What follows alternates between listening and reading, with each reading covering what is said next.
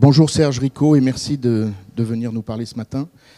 Serge est directeur artistique de l'OPS, après avoir été celui de Télérama pendant de nombreuses années. On se connaît grâce à Peter Knapp qui est venu faire une ou deux conférences ici à l'occasion de son exposition au printemps. Et Serge était là et, c'est comme ça qu'on a pu se, se rencontrer. Donc merci de venir nous parler ce matin des magmen dans la mode. Les magmen, vous nous expliquerez ce que c'est. Ce sont les grandes figures qui ont été directeurs artistiques de la presse, et en particulier de mode, et en particulier aux États-Unis. Je vous renvoie à un podcast de notre ami Luc, ici présent, Luc Collin, qui était venu parler d'Alexei Brodovitch, que vous tous et toutes connaissez naturellement, euh, puisque vous êtes dans la mode. Merci Serge, et on, vous écoute. Merci. Bonjour à tous. Euh, ben, c'est un luxe de parler d'autres personnes que de montrer son travail. La plupart du temps, je montre mon travail et là, je vais montrer le travail des autres, de certains directeurs artistiques ou de rédacteurs en chef ou de rédactrices en chef de la mode et euh, j'espère vous faire découvrir des noms et, certains travaux que vous n'avez jamais vus, que ça vous donnera un peu d'envie de découvrir d'autres choses. Euh, le principe de Magmen, en, fait, évidemment, ça, ça, vient de la série Mad Men, qui vient elle-même du mot qu'on utilise aux États-Unis pour euh, définir les publicitaires en les appelant les admen. Euh, voilà l'origine. Et en fait, ce qui a été assez intéressant, c'est mon petit passage à GQ pendant trois mois. J'ai appris l'existence de ce premier magazine qui s'appelle The Gentleman Magazine. Et euh, l'explication de Condé Nast à l'époque était de dire que le mot magazine venait du mot magasin. En cherchant un peu plus loin, euh, on peut se rendre compte qu'en fait, ça vient d'un mot arabe qui s'appelle maxen. Avec la définition en dessous, le maxen est un terme arabe désignant un entrepôt fortifié utilisé jadis pour le stockage des aliments. Et quand on cherche un peu aussi, j'avais lu une définition de choses formidables. Euh, mais aujourd'hui, euh, ça, parle plutôt de l'état politique marocain. Donc Gentleman Magazine, ça a été un journal qui a duré longtemps, donc j'espère que nos, journaux, enfin nos magazines dureront aussi longtemps que ça. Il y a une version française qui s'appelait le Magasin Pittoresque. Donc je vous ai amené un... en fait, c'est mes deux plus vieux magazines, Gentleman et le Magasin Pittoresque. Et on se rend compte qu'à l'époque, la mise en page n'existait pas. On était encore très proche du livre, mais les papiers sont dedans, ça parle de mode, ça parle d'actualité. Donc euh, vous pourrez le consulter si vous voulez. Euh, je voulais pas parler de mode ou de fashion, mais plutôt d'élégance. Dans mon travail, j'ai toujours essayé de chercher l'élégance dans mon travail. Et euh, c'est pour ça aussi que les journaux de mode m'ont toujours intéressé, parce qu'il y avait cette recherche-là. Euh, je disais à Lucas que je venais de lire une biographie d'Alexander Lieberman, qui est vachement bien, et qui, euh, je, vais vous la spoiler un peu parce que je vais vous raconter la fin, où euh, Alex est à l'hôpital, et sa femme aussi, mais pas au même étage. Et sa femme fait une crise cardiaque avant lui, et elle lui a envoyé un petit mot en disant Ladies first. Donc évidemment, ça s'appelle Magmen, mais il ne faut pas oublier qu'il y a eu des femmes euh, directrice artistique au tout début. Évidemment, on ne les met jamais en avant. Et une des premières, c'est Sipe Pinelles, qui a fait beaucoup de journaux que vous avez dû voir, euh, dont euh, Charme, avec des mises en page à chaque fois magnifiques. Seventeen aussi. Elle travaillait beaucoup avec son mari qui s'appelait William Golden. Et elle a fait pas mal d'expérimentations euh, sur Vogue, sur Glamour. Une autre femme, moi, que j'adore, c'est Béa Fettler. Donc Fettler, c'est une brésilienne. Euh, il y a un très beau, euh, très beau livre à, propos de son travail brésilien que j'ai réussi à voir il n'y a pas longtemps. Et cette dame, en fait, moi je l'ai découvert sur un documentaire d'Annie Lebovitz qui en fait expliquait qu'elle était quelqu'un de très important dans, son travail parce qu'un jour elle avait photographié 10 personnes très importantes pour le Rolling Stone et elle avait fait la, photo sur un fond blanc avec euh, les 10 personnes à la queue leu. Et Béa lui dit C'est bête, hein, tu étais à deux doigts de faire la photo du siècle, mais c'est une photo vraiment, elle n'a aucun intérêt. Donc Annie explique que depuis cette phrase-là, à chaque fois qu'elle fait une photo, elle pense à cette phrase en disant J'ai des gens intéressants, particuliers à photographier, donc il faut que j'ai une idée derrière. Elle a été euh, directrice avec Ruth Hansel euh, Harper's Bazaar. En fait, c'était euh, juste avant, juste avant elle, c'était leur Marvin Israel qui les avait pris en, tant qu'adjointe. Et quand il est parti, elles ont repris les rênes avec Diane Vreeland. Donc c'est une, une, époque au, début des années 60 où vous avez vraiment des choses très, très intéressantes en mise en page et en mode. Des choses comme ça.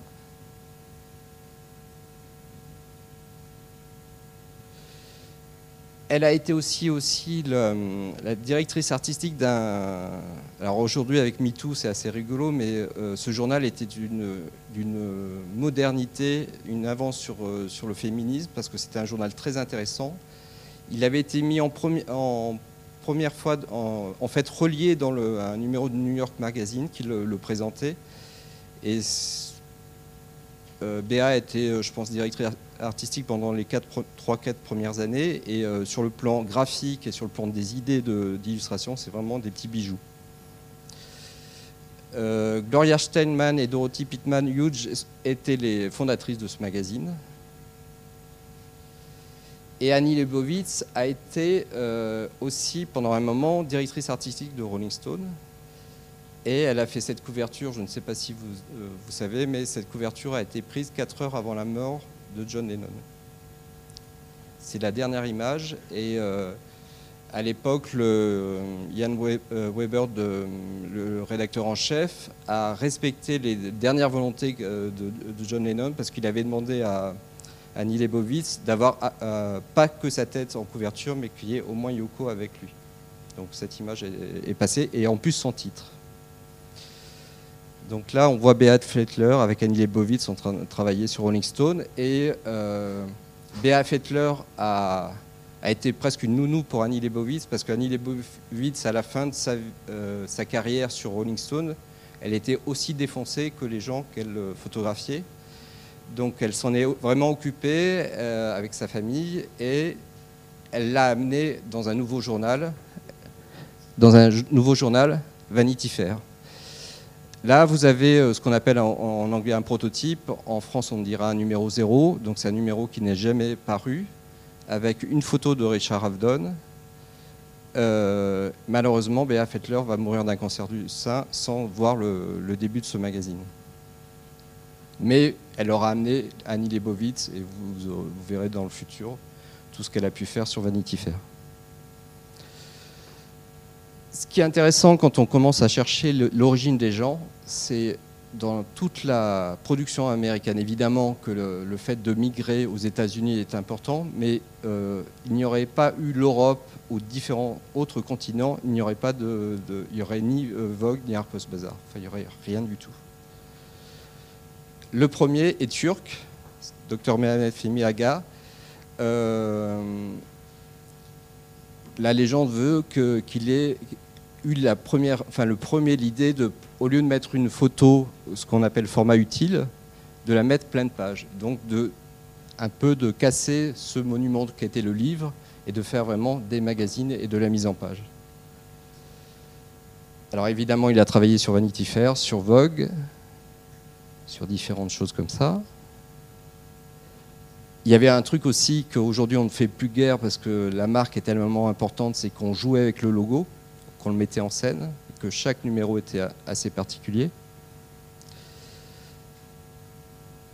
Dans la biographie d'Alexander Lieberman, ce qui est assez rigolo, parce que euh, évidemment, il était russe, il est passé par la France comme Brodovitch, et quand il était en France, il a fait un, magazine d'actualité qui s'appelait Vue, qui, euh, quand on le regarde aujourd'hui euh, par rapport à tout ce qui s'est passé dans l'histoire de la Deuxième Guerre mondiale, on pouvait comprendre juste en lisant ce journal ce qui allait arriver. En fait, c'est assez euh, hallucinant.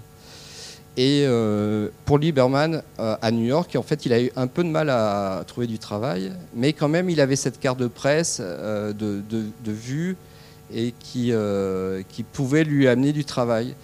Donc dans, cette biographie, on raconte sa journée d'engagement à Condé Nast. En fait, le matin, il fait un test avec notre cher ami Dr Mohamed Aga. Et au bout d'une heure, il lui dit Je suis désolé, monsieur Lieberman, vous n'êtes pas fait pour Condé Nast, vous n'êtes pas bon, dehors. Il mange son sandwich en disant Mais qu'est-ce que je vais faire de ma vie? Et il se rappelle que Lucien Fogel lui avait donné un petit rendez-vous avec un des Condé Nast. Et. Euh, euh, bah, c'était l'éditeur de, plein de, du Jardin des Modes, de Vues, euh, et c'est quelqu'un qui avait une influence très importante avec les Nast, et c'était un peu une sorte de pont, une sorte de pont entre l'Europe et les États-Unis. Et euh, il a ce rendez-vous et Condé Nast lui dit mais Monsieur Lieberman, vous êtes tout fait pour travailler à Vogue. Et il appelle docteur, docteur Aga et lui dit voilà, euh, Monsieur Lieberman va travailler. Et il a été obligé de dire oui, ok, pas de problème. Et évidemment, plus tard, il va prendre sa place. Encore une fois, euh, Erwin Blumenfeld, le photographe, une des, couvertures les, plus importantes, une qui m'a marqué. J'en ai fait un hommage avec une couverture euh, pour Télérama sur Barbara. et un petit film pour vous montrer ce que c'était Vogue à l'époque. The world still looks to Paris, despite its temporary eclipse during the war, as the historic source of creative fashion. But though a Paris label still carries great prestige, big names in the world of fashion have emerged across the Atlantic. The editors of fashion magazines like Vogue play an important part. Constantly on the alert for fashion trends, these magazines select for illustration the clothes and accessories they consider most significant.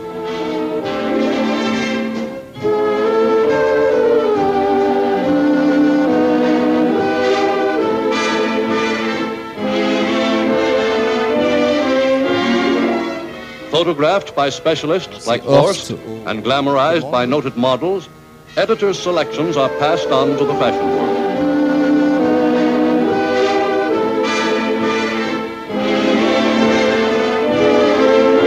On est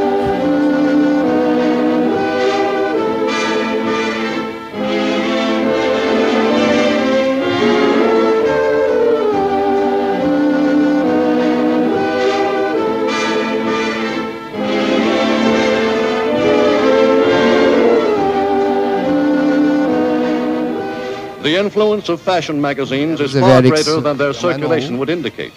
For their readers include leaders of the dress industry, and those few hundred well-dressed women whose acceptance of a new style idea is enough to launch it as high fashion.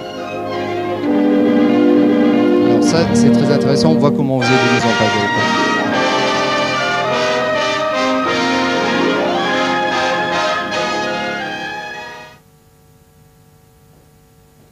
Internet, c'est pas mal non plus pour trouver des petits bijoux.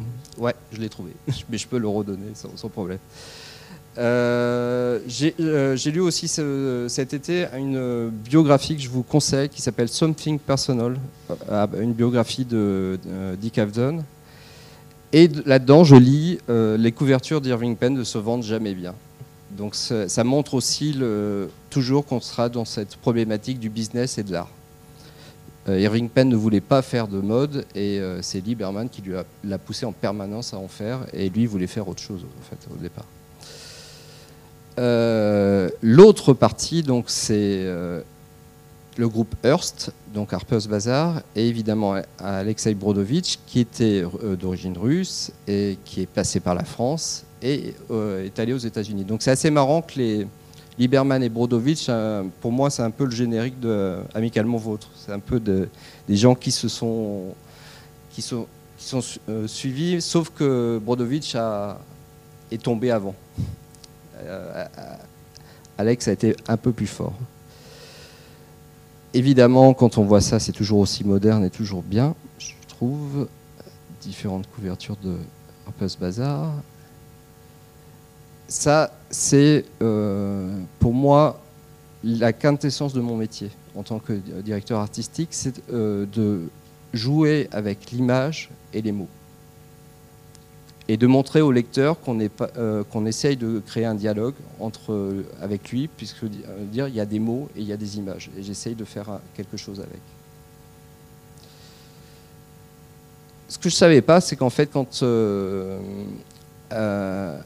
Brodovich a fait le premier livre, a mis en page le premier livre de, Richard Avedon, en fait, il était déjà viré de Harper's Bazaar pour cause d'alcoolisme et d'utilisation de, drogue assez. il était dans un sale état. Par contre, Brodovitch avait connu Avdon à l'école. Les cours qu'il donnait avec son laboratoire à Philadelphie, euh, un des premiers élèves, c'était Avdon, et un de ses premiers assistants, c'était Irving Penn. Donc c'était une sorte de petit milieu qui était quand même bien constitué entre Philadelphie et New York. Frank Zachary, euh, ça c'est des gens intéressants, c'est des gens qui ont été les deux, qui ont été éditeurs et directeurs artistiques. Euh, Frank euh, Zachary a fait un, journal, euh, enfin, a d'abord, en fait, s'est retrouvé dans une période de chômage et il s'est dit mais qu'est-ce que je vais faire? Et il a l'idée avec plusieurs personnes de faire un, magazine par rapport à tout ce qui nous touche, tout ce qui nous intéresse sur, sur tout ce qui est visuel. Et il le demande, je crois que le premier c'était Paul Rand, mais qui a été très mauvais donc ils l'ont viré et ils ont demandé à Brodovitch et il y a eu trois numéros. Moi, quand je les voyais au départ, je pensais que c'était Brodovitch qui était à l'initiative, alors que c'est pas du tout lui, c'est Frank Zachary qui était vraiment l'initiateur de ce projet. Et c'est trois numéros qui sont magnifiques. C'est une sorte de synthèse de tout ce qu'on peut, faire aujourd'hui. Il a fait aussi le magazine que vous voyez aujourd'hui, qui a une édition française, qui, a été, qui, est rené en France, Holiday. Euh, à gauche, vous avez une couverture de Herbe Lubaline, euh, grand typographe américain. Un autre monsieur des années 60 qui a pris la suite juste après le départ de Brodovitch, c'est Henri Wolf. Henri Wolf, moi, c'est quelqu'un que j'adore parce qu'il il est dans la simplicité permanente, dans le, vraiment l'esprit du directeur artistique qui se cache derrière son magazine. Il a d'abord été euh, directeur artistique d'Esquire pendant quelques années. Il a fondé un journal qui s'appelle Show Magazine, qui est un, magazine très intéressant que euh, moi j'achète sur eBay quelques numéros. Les numéros sont toujours viables, toujours à lire. Les papiers sont, toujours très intéressants et la mise en page est magnifique. Donc il a été euh, après euh, directeur artistique de Bazar. Ce qui est assez marrant, c'est qu'il y a une couverture de L de Peter Knapp qui est une sorte d'hommage à, cette image. Il a fait un livre très intéressant aussi qui, euh, qui parle de sa carrière qui s'appelle Visual Thinking. Voilà quelques couvertures, une sorte de mise en abîme que j'adore du show magazine. Évidemment, on ne peut pas parler de mode sans parler de Diane Vreeland. Euh, j'espère que vous avez tous vu un documentaire qui s'appelle The Eye Has to Travel, qui, est assez drôle et bien monté. Donc je vous montre un petit extrait pour vous montrer ce que c'était Diane Vreeland à l'époque. I got the picture right away that I was working for someone very, very creative, very, very demanding. Good morning, Miss Prescott. When Mrs. Vreeland came storming into the room, she started barking orders. Girl, get me some pencils. That would be me. A letter. I need Cecil Beaton. Now here.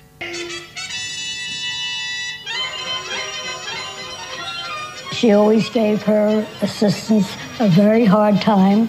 They always cried during the day. C'est Liliane Bassman, grande photographe. Loving her. Were you an easy woman to work for? Now, I have that reputation of not being easy, and I am. I'm charming, I'm very easy. But naturally, I expect someone to do as much work as I do, which I believe is not usual. I'm told, I don't know. Alors, ce qu'on ne sait pas, c'est qu'elle marchait à, deux, à, une bouteille de whisky et deux martinis à midi. Donc, euh, elle a été aussi un peu écartée de Vogue. Parce que elle, ce qui est intéressant, c'est qu'elle a fait les deux journaux. Elle a, travaillé à Harper's et à Vogue. L'autre personne euh, qui était très intéressante, c'est Carmel Snow, qui, elle, n'était pas directrice artistique, mais plutôt euh, rédactrice en chef. À gauche, vous voyez toujours Avdon avec euh, Carmel Snow. Par contre, je ne sais pas qui sont les deux, filles à genoux, mais c'est une photo d'Irving Penn. Ce qui est assez marrant, c'est qu'Irving Penn a fait beaucoup de photos d'Avdon, et Avdon n'a jamais pu faire une photo d'Irving Penn, il a toujours refusé. Là, je ne sais pas si vous reconnaissez, mais c'est une, euh, illustration de Andy Warhol, qui, euh, avant d'être Andy Warhol, il a, commencé à travailler dans la mode en faisant de l'illustration. Et euh, ce qu'il raconte dans un, petit livre qu'il faut lire, qui s'appelle ma, ph- ma philosophie de A à B, qui est, un, qui est un petit bijou qui est tout à fait moderne à lire aujourd'hui, il explique son engagement à Harper's Bazaar. En fait, il, habitait à New York et il, disait que dans tous les endroits où il habitait, il y avait toujours des cafards euh, dans, tous, les, bureaux qu'il a eus. Et euh, il présente son, dossier de dessin à Carmel Snow et en ouvrant son carnet, un cafard sort du, euh, du carton à dessin. Et il était tellement mal à l'aise qu'il pense que Carmel Snow l'a fait travailler à cause de ça, tellement elle était gênée pour ce qui venait de se passer. Mais voilà, il a commencé dans, cette industrie. Ce qui est intéressant chez Andy Warhol, pour moi c'est un magman parce qu'il a créé un journal qui s'appelle Interview, euh, qui a eu plusieurs époques, plusieurs naissances. Il, a, il est mort euh, en début d'année cette année. Il est rené, rené avec euh, Richard Turley, le directeur artistique de Bloomberg Business Week et qui est aussi sur euh, MTV. Donc c'est assez rigolo ce journal. Euh, il a eu différents formats, des, des choses pliées euh, et euh, une, on va dire une politique de couverture, une esthétique qui était vraiment totalement war- warholienne. L'âge d'or des magazines, pour moi, ce sont les 60s, c'est les années 60. Euh, Il n'y a pas à dire, à chaque fois on, retourne, et c'est vraiment l'âge d'or et presque, moi, je, le- dirais, le climax de, de tout ce qui s'est passé, parce que on trouve des mises en page à cette époque-là, juste dans cette décennie, euh, qu'on pourrait faire aujourd'hui et qu'on dirait que c'est génial. Elles ne sont pas marquées par leur temps, et quand même, parce que la mode aussi était très intéressante. Un des premiers à connaître, c'est Tom Wo- Wosley, qui a fait un, magazine qui a changé trois fois de nom, qui s'appelait d'abord Men About Town, qui s'appelait About Town, après Town, et après il s'est reappelé Men About Town. Donc il est toujours vivant. Euh, Tom Mosley a- euh, pas forcément très connu. J'ai eu du mal à trouver une image de, lui, mais c'est quelqu'un qui a influencé, je pense que tous les directeurs artistiques anglais, c'est les premières mises en page qu'ils ont vues. Là, vous pouvez voir l'évolution de, la couverture qui s'est finie en bas à droite, à peu près, avant de recommencer dans les années euh, 2000, je pense. Un autre personnage intéressant, lui, il est allemand. Euh, quand on voit sa tête, il fait pas vraiment homme de mode, mais euh, c'est quelqu'un qui, pour moi, est le, le meilleur metteur en page. Euh, pour l'instant, il n'y a pas eu mieux. Il a été directeur artistique de plusieurs journaux et surtout d'un magazine des années 60 qui s'appelle Twain, avec ses couvertures reconnaissables à 10 km et des mises en page à chaque fois qui ne se répétaient pas et inventives et très classiques en fait. Même avec des, vêtements comme ça, on arrivait à faire des choses intéressantes. Et il a été après le directeur artistique du magazine du Die Frankfurter Allgemeine Zeitung, très dur à dire. voilà. Mais euh, à chaque fois que moi je tombe sur un Twain, je me dis mais c'est c'est magnifique. On voit très, euh, vraiment où il a euh, voulu en venir. Ça, euh, Harry Pecinotti, c'est un photographe de mode assez connu et euh, c'est quelqu'un que j'ai rencontré quand je suis arrivé au Nouvel Observateur, qui était dans un placard, qui euh, faisait de la maquette pour Téléops. Et je me dis, mais c'est effarant, ce, monsieur, moi quand j'étais étudiant, j'avais mon livre sur Nova. Pourquoi il fait ça? Enfin, Et donc je suis allé le voir, je dis, mais Harry, donc je suis arrivé avec mon livre, il m'a dit, mais oublie ça, c'est du passé. Et de toute façon, ils sont tous fous ici. Donc je pense qu'il avait il était, il était autre part. Mais eux, euh, ah, après, il y a eu David Hillman qui a pris euh, sa suite plus tard. Mais pareil, ils ont créé un journal euh, au-delà de la mode, un journal complètement sur un temps. Et pareil, chaque numéro est différent. on voit qu'ils se remettent en, en question. Il y a une façon de d'éditer, de mettre en avant une couverture, un sujet, qui est, qui est vraiment superbe. Et avec cette typographie reconnaissable est utilisé dans le logo en fait.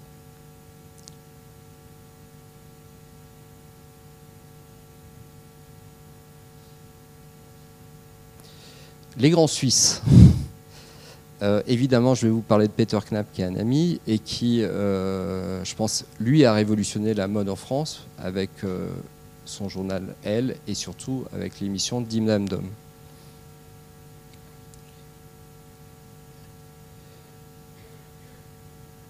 Donc il a eu deux périodes. Il a eu une période en. Alors pareil, j'ai appris que Hélène Lazarev, qui était la, créatrice de Elle, qui elle a fait le chemin inverse en fait, euh, ce qui est assez intéressant. elle a d'abord migré aux, États-Unis pendant la deuxième guerre mondiale avec son mari Pierre Lazarev, et ils sont revenus et ils ont ramené tout ce qu'ils avaient trouvé de bien aux États-Unis. Donc euh, ce qui est intéressant, c'est les cinq premières années de Elle. En fait, vous n'aviez plus d'imprimeur capable d'imprimer un magazine en couleur euh, à Paris. Donc elle faisait imprimer ses couvertures aux États-Unis, donc ils importaient les couvertures imprimées en couleur, parce que euh, le pays avait été tellement euh, bousillé qu'on ne pouvait imprimer qu'en noir et blanc au début, de la, fin de la guerre en fait. Peter, ses mises en page lui ressemblent, je trouve. Il y a l'énergie, la joie permanente euh, il, commence en 59. Alors il m'a dit qu'il avait commencé un petit peu avant, mais officiellement il est en 59. Il finit en 64 et il reviendra euh, dans les années 70. Euh, par contre, je suis pas pour lui, c'est pas la meilleure période des années 70, mais vraiment c'est entre 59 et 64 où vous avez tout ce qui est réellement intéressant dans ce qu'il a fait pour elle. Et d'ailleurs, on le voit même se mettre en scène moi, je me suis jamais mis en scène sur une mise en page que j'ai faite, mais euh, lui, il n'y avait aucun problème. Euh, et alors, ce qui est intéressant aussi, c'est qu'à l'époque, Hélène Lazarev, le, tirage de elle était à plus d'un million euh, d'exemplaires. Donc, aujourd'hui, nous, on pleure un, annonceur quand on le perd et tout ça. Elle, elle pouvait dire non à un annonceur. Non, vous ne me convenez pas, vous n'êtes pas l'image de elle, je peux, elle avait un pouvoir exceptionnel par rapport à ce qu'on peut vivre aujourd'hui. Et il y avait une façon aussi d'éditer assez, assez jeune et assez intéressante, je trouve, pour, euh, pour ce journal. Euh, Peter m'en a un peu parlé. Alors c'est un monsieur, il n'y a pas de photo. Il n'y a pas de... Je ne sais pas à quelle année il est né. Enfin, sur Internet, il n'y a presque rien. Il y a juste un photographe que j'ai contacté cette semaine et que je vais voir et qui va me raconter un peu. Peter m'en a un peu parlé. Il est très ému quand il en parle. Il, euh, parle que, enfin, c'est un Suisse évidemment. Il a travaillé pendant deux ans à Vogue et ces deux années, moi je vous conseille, si vous voyez Vogue 65, euh, Vogue 66, achetez-le. C'est une pépite. Il n'y a pas une mise en page achetée. Tout est parfait. Il y a une finesse dans l'utilisation de la typographie. Toutes les photos de mode, elles sont il y a, 20 euh, sur 20 même euh, j'ai osé dire à Peter, même je trouve, je pense qu'il était presque meilleur que toi, donc ça, ça l'a un peu énervé. Euh, là, c'est une photo de Peter et euh, avec aux manettes Antoine Kiefer qui avait été aussi son assistant. Donc là, pareil, on ne peut pas imaginer que c'est un Vogue des années, à part, à part peut-être la photo, mais sur l'utilisation de la typographie, c'est parfait. Même la façon de jouer avec le logo, et il aura travaillé, enfin après il a travaillé chez Marie Claire. Après euh, c'est encore une enquête que je dois mener, toute une histoire à raconter. Euh, un autre Suisse, c'est Jean Widmer. Donc Jean Widmer, vous devez le connaître. Il a fait euh, toute l'esthétique de Beaubourg au, départ. Il a fait les magnifiques panneaux marrons que vous voyez sur les autoroutes quand on voit une abbaye. Il a fait le logo du musée d'Orsay. Donc c'est un grand graphiste suisse. Et c'est Peter qui l'a fait venir en France parce qu'à l'époque, les Suisses, c'était les, gens qui comptaient. C'est-à-dire qu'on euh, ne prenait pas un DA français, on prenait un DA suisse, on était sûr que ça allait être génial. Peter m'a dit qu'en fait, il s'est trompé de vie de mère. En fait, quand il a fait venir, c'est un autre vie de mère qui est venu, alors qu'il pensait que c'était une autre personne. Il était assez surpris. Et il m'a dit, je l'ai gardé parce qu'il était bon. Et je lui ai demandé, mais alors l'autre, il, dit, je ne sais pas ce qu'il est devenu. Donc voilà le hasard dans la vie, dans le travail, ce qui peut se passer. C'est juste sur une erreur de nom. Il y a une, autre petite histoire, c'est Edward Station, qui a été le directeur photo de Condé Nast, a été engagé à Condé Nast parce qu'il a appelé, parce qu'il y avait un papier sur lui, et il, euh, il y avait une erreur d'orthographe sur son nom. Voilà le hasard aussi qui peut faire de belles choses, juste pour une erreur. une coquille, comme on dirait. Euh, il a été directeur artistique du Jardin des Modes. Il a été, euh, il remplaçait Peter quand il était en vacances. Donc c'est vraiment des gens qui ont travaillé ensemble et qui après ont été vite très concurrents et un peu aussi amicalement vôtres comme euh, Alex et Alexei. Je ne sais pas si vous connaissez la double page que, qui a été exposée de Peter Knapp où où il fait voler ses. Je trouve qu'on a un peu le, sa sœur jumelle. Il jouait avec la typographie, il l'a déformée. Évidemment, il n'y avait pas d'ordinateur, donc tout se faisait à la main. Armin Vogt est un autre Suisse. Euh, vous le connaissez parce que c'est lui qui a fait le logo de Fiat. Donc c'est plutôt c'est pas un directeur de, de mode, mais c'est quelqu'un qui a fait un journal italien qui n'est pas connu, qui est en fait le prequel de Vogue Italie, qui s'appelait Novita.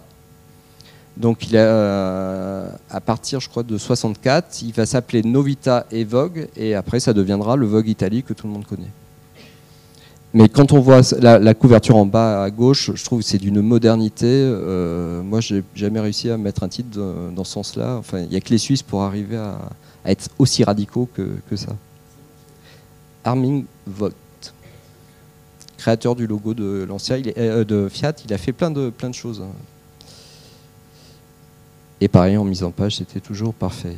Euh, pour moi, alors la nouvelle Vogue, je vais commencer, enfin, je vais finir par euh, quelqu'un qui m'a qui m'a fait faire ce métier, c'est Fabien Baron, euh, qui est un des seuls directeurs artistiques français qui a qui a réussi aux États-Unis, qui a d'abord été directeur artistique de GQ en 82. Son papa était directeur artistique de Libération. Et il a été euh, pendant quelques temps directeur artistique du Vogue Italie. Euh, moi, j'en ai acheté un numéro, donc j'étais étudiant et euh, j'ai vu cette mise en page. Et là, je me suis dit, voilà, c'est ça que je veux faire. C'est, on pense à, à la mise en page que je vous ai montrée de Brodovitch. Voilà, il y a un vrai jeu entre l'image et la typographie. Euh, évidemment, on voit que, lui aussi est allé voir le passé, qu'il euh, fait des références en permanence avec ce qui, a été fait par euh, ses ancêtres. Il a été pendant cinq numéros, pareil, moi ces numéros, j'en ai acheté deux, j'ai racheté les, trois autres après. Après, il a été viré d'interview, mais cette partie-là d'interview, elle était magique parce que les, numéros étaient de grande taille. Et il y avait une invention dans la typographie, dans même dans la direction photo, qui était vraiment. Moi, j'avais 19 ans, pour moi, c'était, c'était le journal que, j'a- que j'adorais, avec euh, ce jeu de, de lettres. Et il a été aussi directeur artistique euh, du Bazar de 91, je crois, à 97. Après, il passera aux États-Unis. Après, il passera à Vogue Paris. Il reviendra à Interview et il sera même euh, directeur du journal. Et il a été viré cette, euh, cette année avec la chute du Interview. Ce qui est intéressant, c'est que Lieberman avait du mal avec la publicité.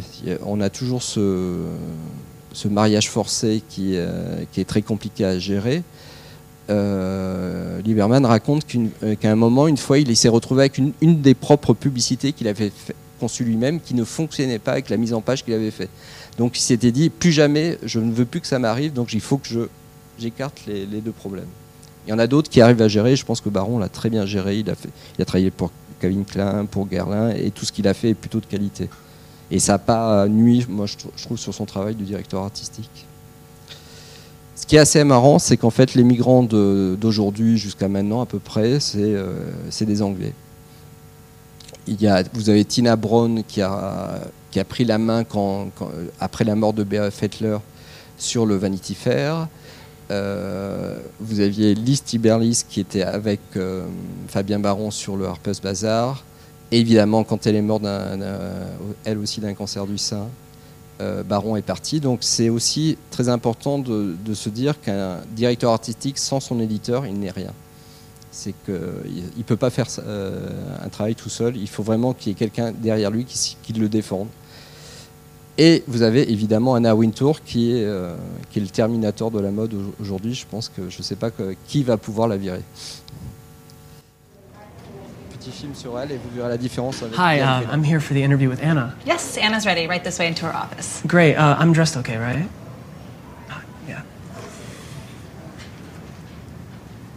Anna, hi. Thanks for letting me come by.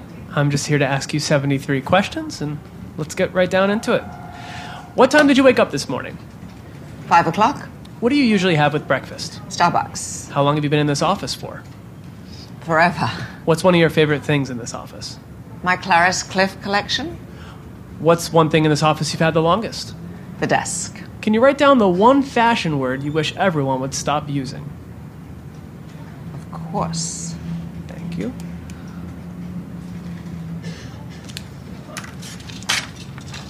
Journey. Huh. Anna, here are the clothes for the December lead. What do you think? Virginia. Where's the color? Good point. What's an accessory you've had for ages? My necklaces? What is an item of clothing you've had the longest? I can't remember. Do you have a favorite family heirloom? My memories. Anna, Mr. De Laurenta would like to ask you something via speakerphone. Certainly. Anna, I want to know what is your favorite type of flower? Tuberose. How lovely, Anna. Carly's ready for you in the closet. Okay. What is your favorite season in New York City? Spring. Uptown or downtown? Downtown. What's your favorite museum in New York City? The Metropolitan Museum. Anna, how do you feel about Brooklyn? New Silicon Valley. What's your favorite musical of all time? Kiss Me Kate. What's a musical you love to have a part in? Sadly, I can't sing. What is your favorite play? I couldn't hear. I'm sorry. What's your favorite play? Skylight. Who is your favorite comedian of all time? James Corden. Who is your favorite action star of all time? Hugh Jackman. If you had to name your absolute biggest phobia, what would it be? Spiders. Hello, Carly. Hi, Anna. Nice to see you. Quick question leather or lace? Lace. Velvet or fur? Fur. Vintage or new? New. Polka dot stripes. Both. What would you never ever wear? Head to toe black. Okay, well, you know, I wanted to tell you I've been on this, this journey lately, and Besides lipstick and a phone, what are three items that you always have in your. Carry a bag. Anna, what bag should I get my girlfriend? Uh, this one. I'm so sorry. I don't know where he came from. Do you want me to call security? It's fine. Anna, Yes. what's the first thing you notice about someone when you first meet them? Their smile. Anna, there's no windows in here. Why are you putting those on? Hiding from you. I appreciate the honesty. Anna, they're ready for you in the planning room. Good. What are you reading right now, Anna? Victoria by A.N. Wilson. What's your favorite book? Pride and Prejudice. What's the last book you read? Enough by Gabby Gifford. What's a book you wish you had written? War and Peace. Who's the most fashionable literary figure? Scarlett O'Hara. Who is the literary figure who has most inspired fashion designers? Oliver Twist. What's the best vacation spot? Home. What country have you always wanted to visit? India. What do you miss about England, if anything? Humor. What's the biggest difference between Brits and Americans? Humor. What's the best part about your job? The people. How do you feel about horoscopes, Anna? I hate horoscopes. If you could make a documentary, what would it be about? Tennis. How are you enjoying this interview? Is it over? No, not yet, sorry. Well, this room is delightful. What's the most surprising thing in the September issue? Cooking with marijuana. What's the second most surprising thing in the September issue? The cover. What will you not find in the September issue? Head to toe black. How often do you play tennis? As often as I can. Who would you want on your team in doubles? Mixed doubles, Roger Federer. Women's doubles, Serena Williams. What do you love most about tennis? The gladiators. What's the best match ever played? Roddick against Federer, Wimbledon final 2009. What's another sport you consider getting into? Basketball? Anna, how many emails do you write each day? I simply can't remember. Great. Anna, what's your favorite cocktail? I don't drink. Your water, sparkling or flat? Sparkling. Coffee or tea? Coffee. Favorite food? Avocado. Least favorite food? Broccoli. Favorite dessert? Coffee ice cream. What's your guilty pleasure? Watching Homeland? These two bros just came from Mr. De Laurenta. Wonderful. Wow, that guy is smooth. Anna, Roger's on the line. He wants to know where you want to have dinner next week. Balthazar. Mr. Fitter, Balthazar it is. Anna, what kind of phone do you have? A flip phone. What's the greatest invention of all time? Anything by Apple? Stationery or email? Both. Letter or postcard? Both. What have you learned from your father being an editor of the Evening Standard? Perseverance. What have you learned from your brother as an editor of The Guardian? Great reporting. What have you learned from your children? Love. What is a skill that can never be mastered? For me, learning Chinese. What's your biggest regret? I don't have one. What's the least true rumor about you? They're all true. Anna, last question. Can you put back on those sunglasses and take a selfie with my phone? I've never taken a selfie and I don't plan to start now. Fair enough, Anna. Well, that's it. This was great talking to you, and maybe I'll see you around, award shows, things like that, you know? Maybe. Je crois que je préfère travailler avec celle qui buvait une bouteille de whisky et de martini par jour. Parce que qu'est-ce qu'on se fait chier, je trouve. C'est très. euh, Mais ça montre un peu ce qu'est que- ce la mode aujourd'hui par rapport au magazine. Et un de ces Sherman euh, dit un magazine, ce n'est pas de l'art. Donc voilà, c'est un, peu une conclusion un peu euh, triste, mais on peut se battre pour en, faire un petit peu de temps en temps. Et j'en ai parlé à Lucas. Moi, j'avais toujours entendu dire que Lieberman était parti de Vogue euh, le jour où on avait mis un code barre sur la couverture. Parce qu'avant, il n'y avait pas de code barre sur la couverture. Aux États-Unis, au tout début, moi, j'ai des numéros de, de Heavy Metal, qui était la version américaine, où vous avez la code barre sur la publicité. Comme on fait sur les bouquins, on le met en quatrième de couve. Donc évidemment, il est tout de suite arrivé sur la couverture. Et en fait, l'histoire n'était pas celle-ci, parce que Lieberman a, en fait, a travaillé jusqu'à la fin de sa vie, jusqu'à ce qu'il euh, aille à l'hôpital. Il, venait toujours au bureau, il faisait ses heures, on lui posait des questions, on lui demandait son avis. Même Anna Wintour lui demandait son avis et l'écoutait. Et euh, la seule chose qu'il ait dit en fait par rapport à ce code barre, c'est qu'il avait compris en voyant ce code barre que ce qu'il faisait, c'était pas de l'art, mais du business. Voilà.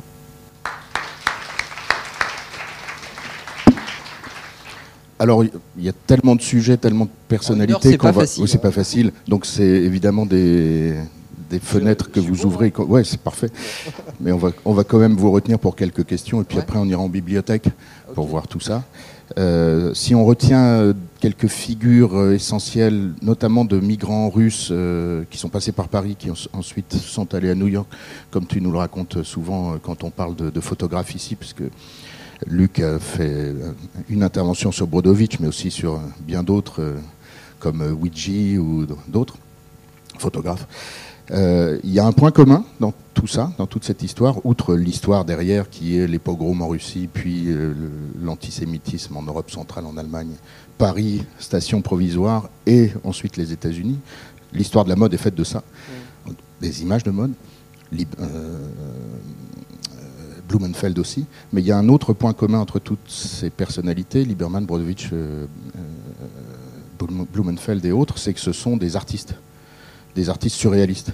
Est-ce que ça joue un rôle dans la façon dont les images de mode ont été euh, conçues, construites Ben, moi, je pense toujours, je dis, j'essaye de faire mon travail sérieusement, mais avec, pas sérieusement.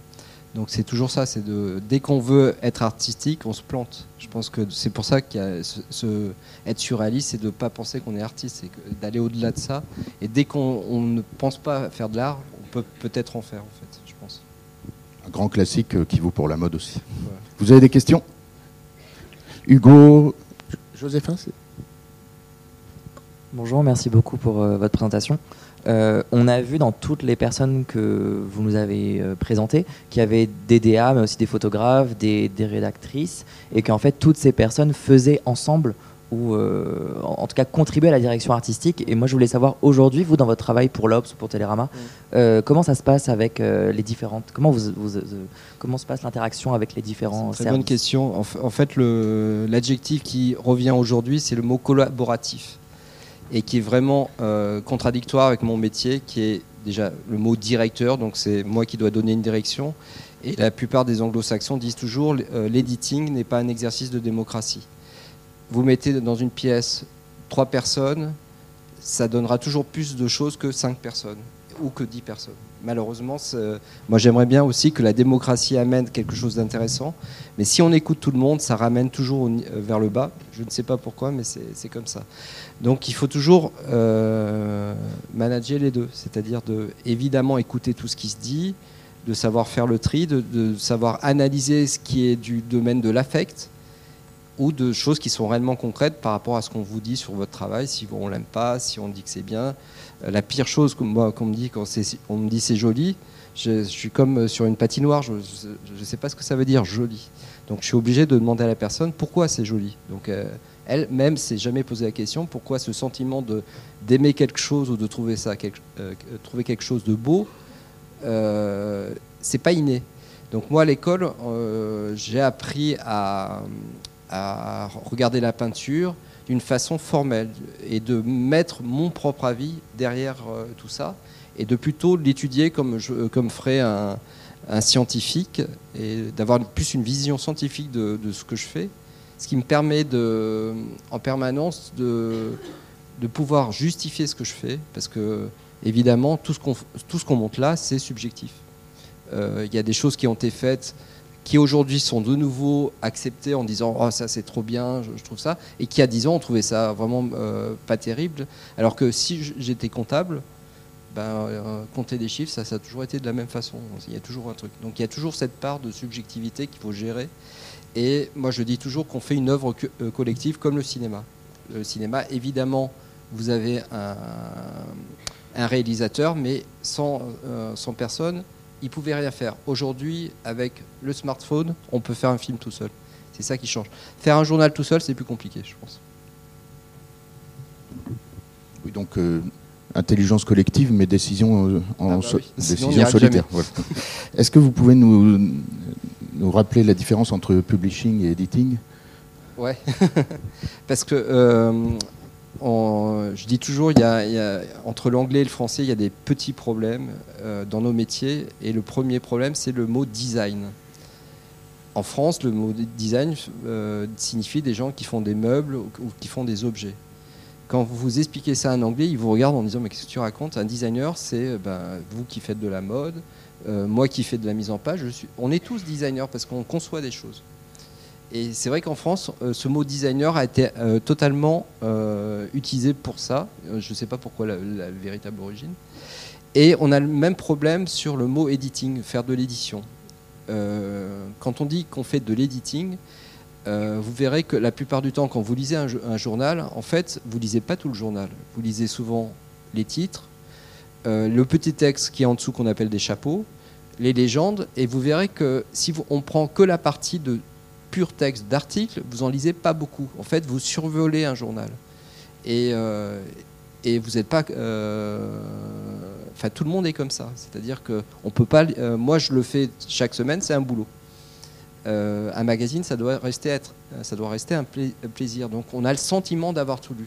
Et un, journal qui est réussi, même si tout le monde ne lit pas tous les signes qui sont dans ce magazine, c'est que ça- c'est un journal réussi parce que les gens ont réussi à vous donner une idée de ce qu'ils voulaient faire, sans forcément rentrer dans le détail.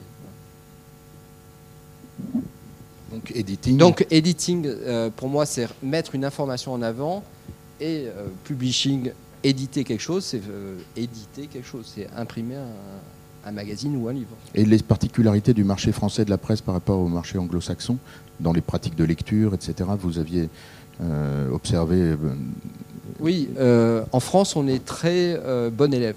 C'est-à-dire que je vous donne un journal, enfin, vous achetez un journal. Je ne vous donne pas le journal parce que si on vous le donne, vous êtes moins euh, sensible à ça, parce que vous n'avez pas mis de l'argent dedans. Le fait de mettre de l'argent dedans et que vous vous rendez compte que le journal où vous êtes abonné, vous ne le lisez pas tout le temps, en France, on aura toujours ce sentiment d'être mal à l'aise par rapport à ça. Alors que les anglo-saxons n'ont pas du tout ce... Ils ont, ils ont cet esprit d'editing, c'est-à-dire de survoler les choses. Et quand, euh, quand on do- doit travailler sur la refonte d'un journal, euh, c'est un Anglais qui, m'avait donné cette, image, c'est les trois poissons. Vous avez le requin, le poisson rouge et euh, le dauphin. Le requin, c'est le, le vieux lecteur qui est là bien avant vous, qui connaît le journal par cœur. Dès que vous vous plantez, ça va être le premier à vous écrire en disant vous avez fait une faute ici. Et ça, ce requin, il part jamais. Il partira avec le journal, mais il partira pas. Vous avez le poisson rouge qui, lui, par contre, est, euh, bah, là, il serait pas là parce qu'il fait pas beau. Il, euh, attend qu'on le, qu'on le divertisse. euh, S'il n'y a rien qui l'intéresse, il s'en va. Donc celui-là, pareil, on l'a pas. le lecteur qui est intéressant, c'est le dauphin. Et évidemment, tout le monde pense être un dauphin parce que c'est celui qui est intelligent, qui lit pas tout, qui contourne les choses, qui se dit est-ce que, est que ça, ça m'intéresse? Non, ça m'intéresse pas. Évidemment, il faut toujours penser au dauphin quand on crée ou on re, euh, euh, redesign un, journal parce que c'est cette personne qui va vous aider à monter et pas descendre vers le bas. Parce que la plupart du temps, la phrase qui tue et qui on vous sortira toujours, c'est est-ce que les gens vont comprendre? Dans le est-ce que les gens vont comprendre, vous, euh, vous commencez à vous dire, eh ben, ça y est, l'avion commence à, piquer du nez, parce que si on se pose cette question, on ne fera jamais quelque chose de bien. Joseph. Euh, bonjour, merci. Euh, je voulais savoir, on, voit quand même beaucoup de magazines fermés, on sent que c'est quand même un milieu qui est un petit peu, euh, qui va pas très bien. Qu'est-ce que c'est votre, votre analyse de ça? Comment est-ce que ça va évoluer selon vous? Enfin, Est-ce qu'il ne faut pas définir un nouveau format? Est-ce qu'il ne faut pas un peu développer les sites internet des, des, journaux qui marchaient plutôt bien et qui sont un peu en perte de vitesse? Qu'est-ce que vous en pensez? Alors ça, en fait, quand on regarde l'histoire, dès l'invention des journaux, il y a des journaux qui ont fermé. Euh, euh, c'est plus une sorte de chanson qu'on se répète en disant Ouh là là, ça va mal, ça va mal, ça va mal. On voit les journaux fermés, ils se font racheter. Mais si vous regardez dès le début du XXe siècle, en fait, les, euh, Condé Nast, il n'a pas créé Vogue, il l'a juste racheté. Et s'il l'avait pas racheté, peut-être on ne l'aurait jamais vu. Donc c'est quelque chose. Il y a un, moi, je suis abonné à deux journaux, c'est le New Yorker, qui, appartient à Condé Nast. Pareil, Condé Nast n'aurait pas mis de l'argent, ben, il n'y aurait plus de, New Yorker depuis très longtemps, parce qu'il n'y aurait pas forcément les lecteurs pour acheter. Euh, je suis euh, abonné au New York Magazine, qui a fêté ses 50 ans cette année, qui était le supplément du New York Herald Tribune que vous voyez dans À bout quand euh, Ginsberg écrit son nom. Ce journal a disparu il y a 50 ans. Et pourtant, il n'y avait pas Internet, il n'y avait pas Instagram, il n'y avait pas. Donc, c'est une, une vie normale des journaux de disparaître. Ce qui change, c'est l'argent. C'est-à-dire qu'on est dans, en France dans un pays déclinant. On n'est pas un pays émergent. Si vous regardez euh, l'Inde, la Chine, la vente des journaux papier, je parle bien, sont comme ça. Parce que c'est une, économie qui va, va, du haut. Les journaux sont un peu une sorte de thermomètre d'une l'économie d'un pays. Si les journaux se, ferment et se cassent la gueule, c'est à cause de ça. Après, évidemment, il y a le digital qui a, et les journaux gratuits qui, ont, qui, ont, qui vous ont habitué à ne pas payer. Jusqu'aux années 80, si vous vouliez un journal, il fallait le payer.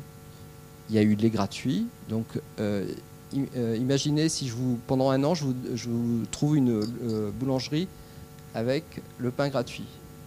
Et dans un an, je vous dis, maintenant, il faut repayer. Qu'est-ce que vous faites? Vous changez de boulangerie.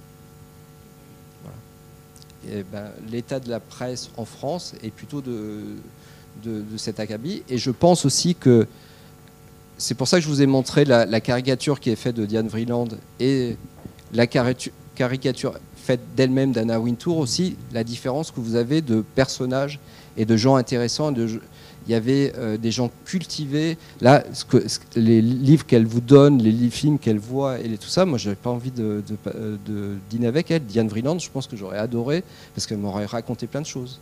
Et je pense que c'est ça qui aussi tue les magazines de mode, c'est que voilà, j'ai passé une journée à Milan, j'ai pas ramené un journal. Je regarde le Vogue Italie, il n'y a plus rien à lire. Euh, et euh, quand vous parlez aux Italiens, ils vous disent mais les journaux de mode, c'est que de la pub. C'est ça aussi. Donc c'est vrai qu'on est, est un peu entre les deux, c'est qu'il y a une industrie qui va mal. Euh, elle va pas aussi mal que ça pour le papier parce que, euh, par exemple, sur le Nouvel Observateur, euh, enfin sur l'Obs, on a euh, nos revenus, il y a 80% qui viennent du papier, 20% d'Internet. Et pendant des années, on nous a vendu l'idée qu'il y aurait de la pub sur Internet. La pub ne va pas sur Internet. Donc c'est un modèle qui n'est pas viable. Donc euh, on doit vivre entre ces deux, enfin on doit vivre en bimédia, c'est-à-dire qu'il y aura toujours du papier et du digital. Et moi je donne toujours cette image. Le papier sera à la haute couture parce qu'il faudra avoir de l'argent et être capable. Euh, vous allez aux États-Unis, un magazine ça coûte 6 dollars, 7 dollars, euh, c'est presque un repas. il y a 20-30 ans, avec un repas, on pouvait s'acheter une, dizaine, voire une centaine de magazines. C'est ça aussi le rapport qui a changé. Donc c'est plus un rapport économique euh, qu'un- qu'un- qu'une histoire industrielle. Après, euh, par exemple, euh, l'Observateur a été racheté par Xavier Niel, Pierre Berger et Mathieu Pigas. Vous avez quelqu'un qui a fait fortune avec les smartphones, enfin avec le téléphone. Il y en a un autre qui, a- qui était dans la mode et un autre, un banquier. Celui qui est mort, Pierre Berger, jusqu'à sa mort, il y a eu une sorte de pacte en disant le monde doit être indépendant et tout ça. Là, vous avez vu, il y a, depuis 15 jours, lui étant mort, le banquier, il n'a aucun scrupule pour vendre. Voilà. Donc on est plus dépendant de ce qui se passe. Et, euh, c'est vrai que moi, faire des mises en page, je ne ferai pas grand-chose par rapport à tout ce qui se passe autour de nous. Euh, mais moi, je euh, resterai abonné du New Yorker et du New York Mag jusqu'à ce que j'ai pas de papier à lire. Le jour où il n'y en a plus, j'arrêterai de lire, hein, évidemment. Et peut-être les journaux s'arrêteront. Mais l'autre image que je donne, c'est aussi la VHS et les vinyles. Il n'y a eu aucun problème de jeter euh, ces cassettes vidéo VHS parce que c'était chiant. Il fallait euh, rembobiner, euh, ça se bousillait au bout d'un moment. Donc c'était une, une- industrie qui devait mourir. Bizarrement, le vinyle, il y avait des belles pochettes, il y avait un son qui n'était pas aussi mauvais qu'on a pu nous le vendre à l'époque en nous disant il faut que vous achetiez des CD parce que le son est bien meilleur. Et qu'aujourd'hui on dit l'inverse et allez à la FNAC, il y a plus de rayons euh, vinyle aujourd'hui que de CD. Et donc, si- par rapport à votre question, si on, avait écouté les gens, euh, on nous aurait dit jetez le vinyle.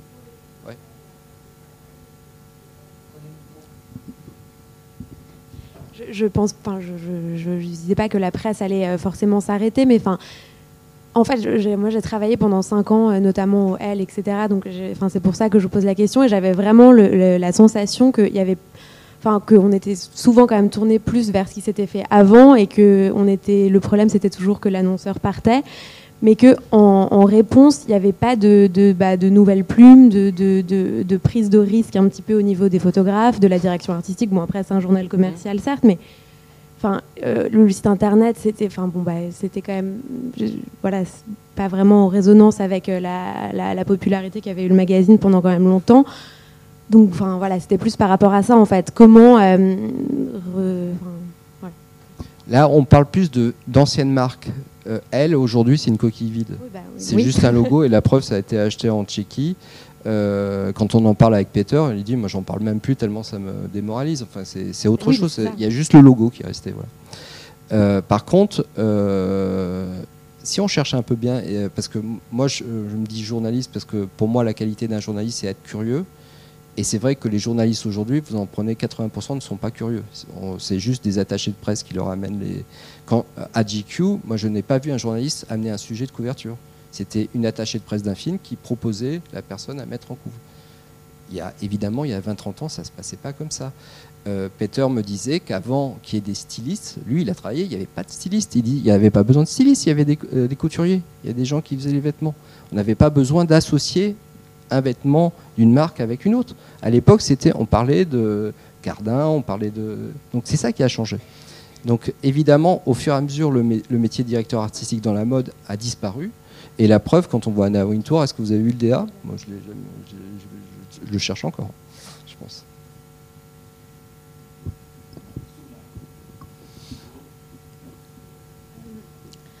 Je me demandais en fait, euh, enfin quand on regarde les images que vous nous avez montrées, elles sont vraiment très belles et travaillées. euh, euh, Enfin, elles sortent un peu des codes. Et du coup, je me demandais si, enfin, si vous pouviez nous parler de cette évolution, parce que j'ai l'impression qu'on trouve plus vraiment d'images, de, ce genre d'images, en tout cas dans, dans la presse. Et je me demandais si ça avait à voir avec la digitalisation, en fait, qui fait que bah, on a des images. Enfin, si on regarde en tout cas les magazines en je pense ligne, que je pense que ça a une raison parce que euh, en fait j'ai rencontré euh, Jean-Baptiste Abourlé qui travaille sur le M, qui est le directeur de création de M. Lui s'est imposé l'idée. Alors il est beaucoup plus jeune que moi, donc il n'a pas connu l'époque où il y avait de l'argentique. En fait, il demande à tous ses photographes de travailler en argentique. Donc moi je trouvais ça un peu. Sur le moment, je dis c'est un peu euh, un peu facile de faire ça, mais en fait, il a dit avec le temps, en fait, ça a été compliqué à faire. Et ça a amené une nouvelle euh, façon de, enfin une nouvelle ancienne façon de revoir la photo, c'est-à-dire que évidemment vous avez plus quand vous prenez une photo 15 personnes euh, sur l'écran en disant il faut faire ci, le truc il n'est pas comme ça. Avant il y avait juste un pot là au début et après le photographe il, euh, personne l'embêtait parce qu'il il était seul dans son appareil à voir les images qu'il était en train de faire. Aujourd'hui, vous avez au moins 10 personnes, la styliste, la coiffeuse, qui va regarder en disant Mais alors pourquoi tu fais? Donc évidemment, tout ça, euh, euh, l'outil influence l'image qu'on va avoir à l'arrivée. Après, euh, moi je sais qu'en tant que directeur artistique, le, premier choc que j'ai eu quand je suis arrivé à, à l'Obs, on a fait une, une séance avec Maxime Simoins. La maquilleuse est venue me dire en disant euh, je, crédite mes, euh, mes, produits Chanel, est-ce qu'on peut le faire ici? Alors qu'elle n'avait pas utilisé le moindre maquillage Chanel. C'est-à-dire qu'elle, euh, fait, elle faisait payer ce qu'on appelle crédit, le nom du, maquillage, par Chanel. Donc euh, ça, évidemment, il y a 30 ans, ça n'existait pas. Enfin, c'était pas. Donc tout le marché a gangréné au fur et à mesure la création d'images. Là, euh, nous, on a euh, pour les pages mode à la fin, on a une dizaine de pages de mode. Moi, je, elles ne passent pas par moi. Elles sont totalement dirigées par le ser- service publicitaire du journal. Parce que c'est juste de la publicité euh, cachée. Donc après, vous, vous allez le voir en disant, bon, c'est pas terrible, hein, les, séances de mode. euh, ben, là, je peux dire, je suis innocent, je, n'y ai pas accès et on ne me donne pas le droit de le faire.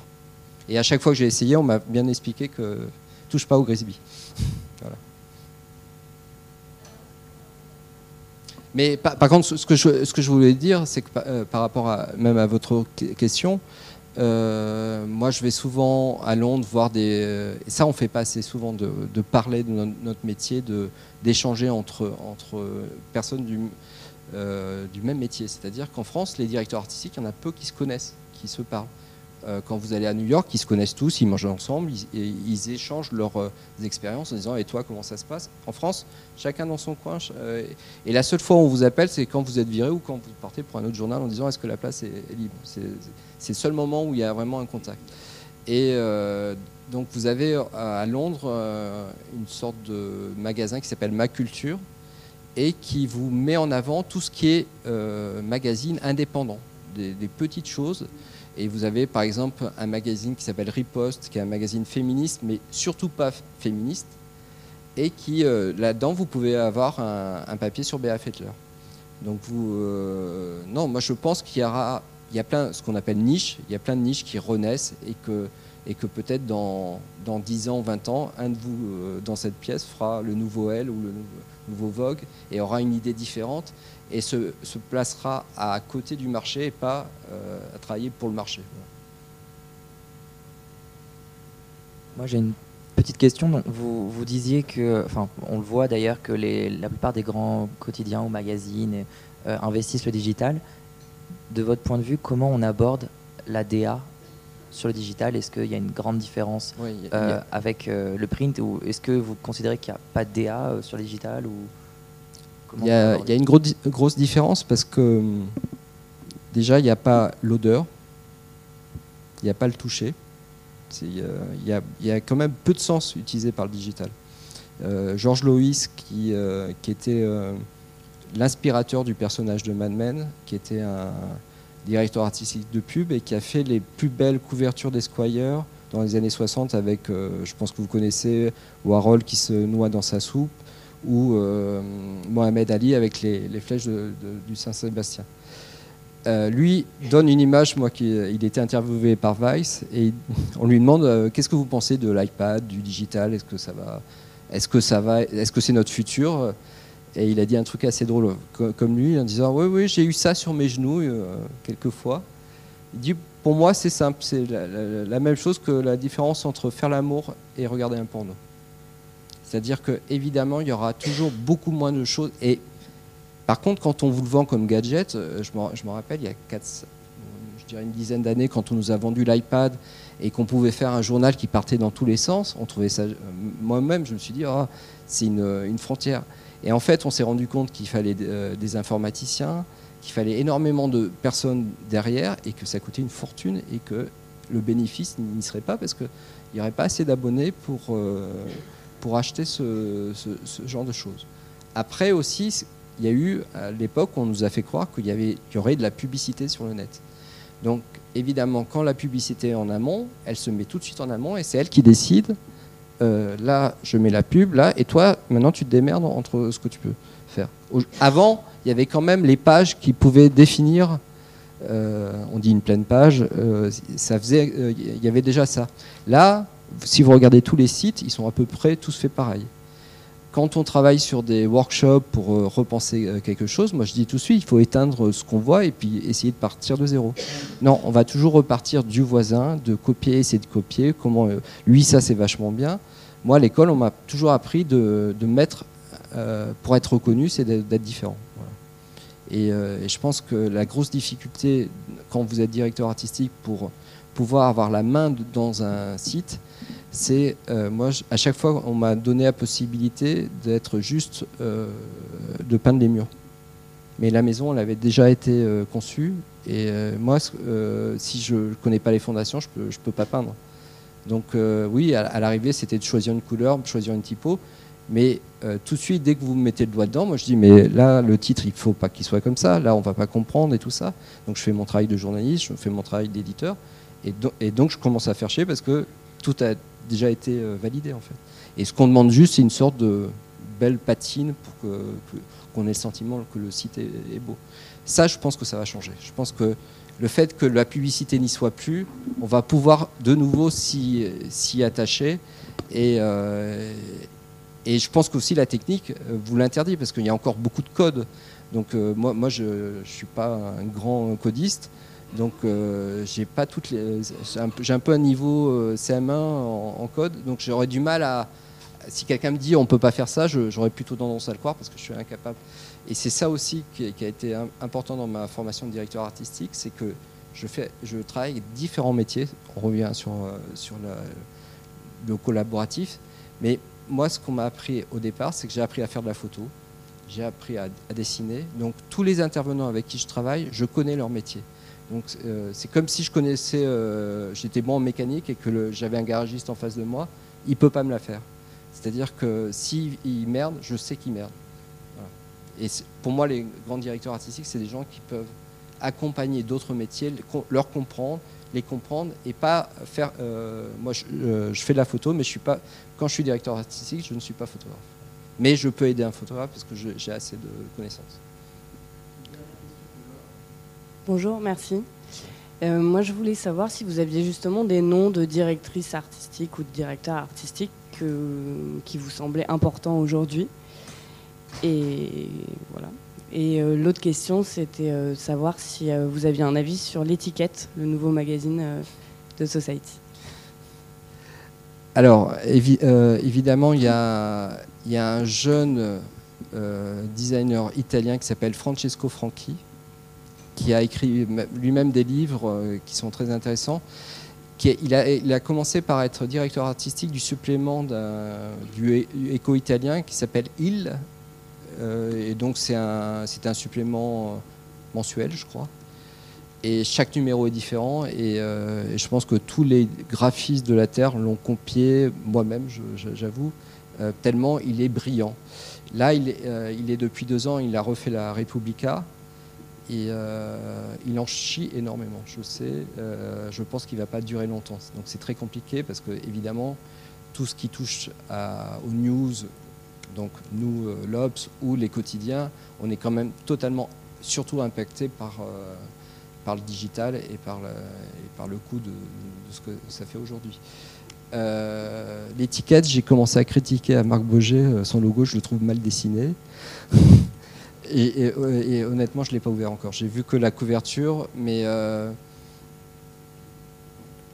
il faut plutôt être toujours indulgent avec un journal qui commence. Donc, euh, quand il sera fini, je pourrais dire oui, euh, ce que j'en pensais. Mais quand l'hebdo est, sorti, on a tous pensé dans notre fond, cœur que l'hebdo était vraiment un journal merdique, mais on l'a pas dit.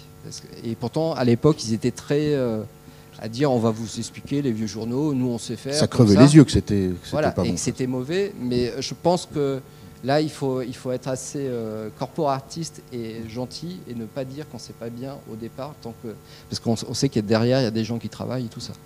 Euh, après, voilà, moi j'ai eu juste mon réflexe de graphiste en dis- et un peu de typographe en disant euh, là le doté d'étiquettes c'est mal dessiné. c'est, euh, ça, euh, tous les gens que vous avez vus, il n'y en a pas un qui aurait laissé passer ça. Mais euh, Et on m'a rép- Marc m'a répondu Oh, c'est une histoire de goût. Non, c'est pas une histoire de goût. Il y a des choses qui. Il y a des fois dans le design, il y a des choses qui sont bien conçues et c'est pas une histoire de goût. Après, je peux ne aimer ou pas aimer, mais euh, ça, euh, euh, y a- moi, il y avait un, un magazine de, de musique, enfin qui existe toujours, qui s'appelle Q aux en Angleterre sur la musique. Et euh, il n'a jamais été formellement très intéressant, mais tout ce qui était écrit dedans à l'époque était bien. Et ils avaient interviewé euh, Lieber et Stoller, qui étaient les, les paroliers de Elvis Presley. Et lui, il- euh, les deux, donc c'était des vieux monsieur, on lui avait fait écouter Britney Spears, différents trucs d'aujourd'hui.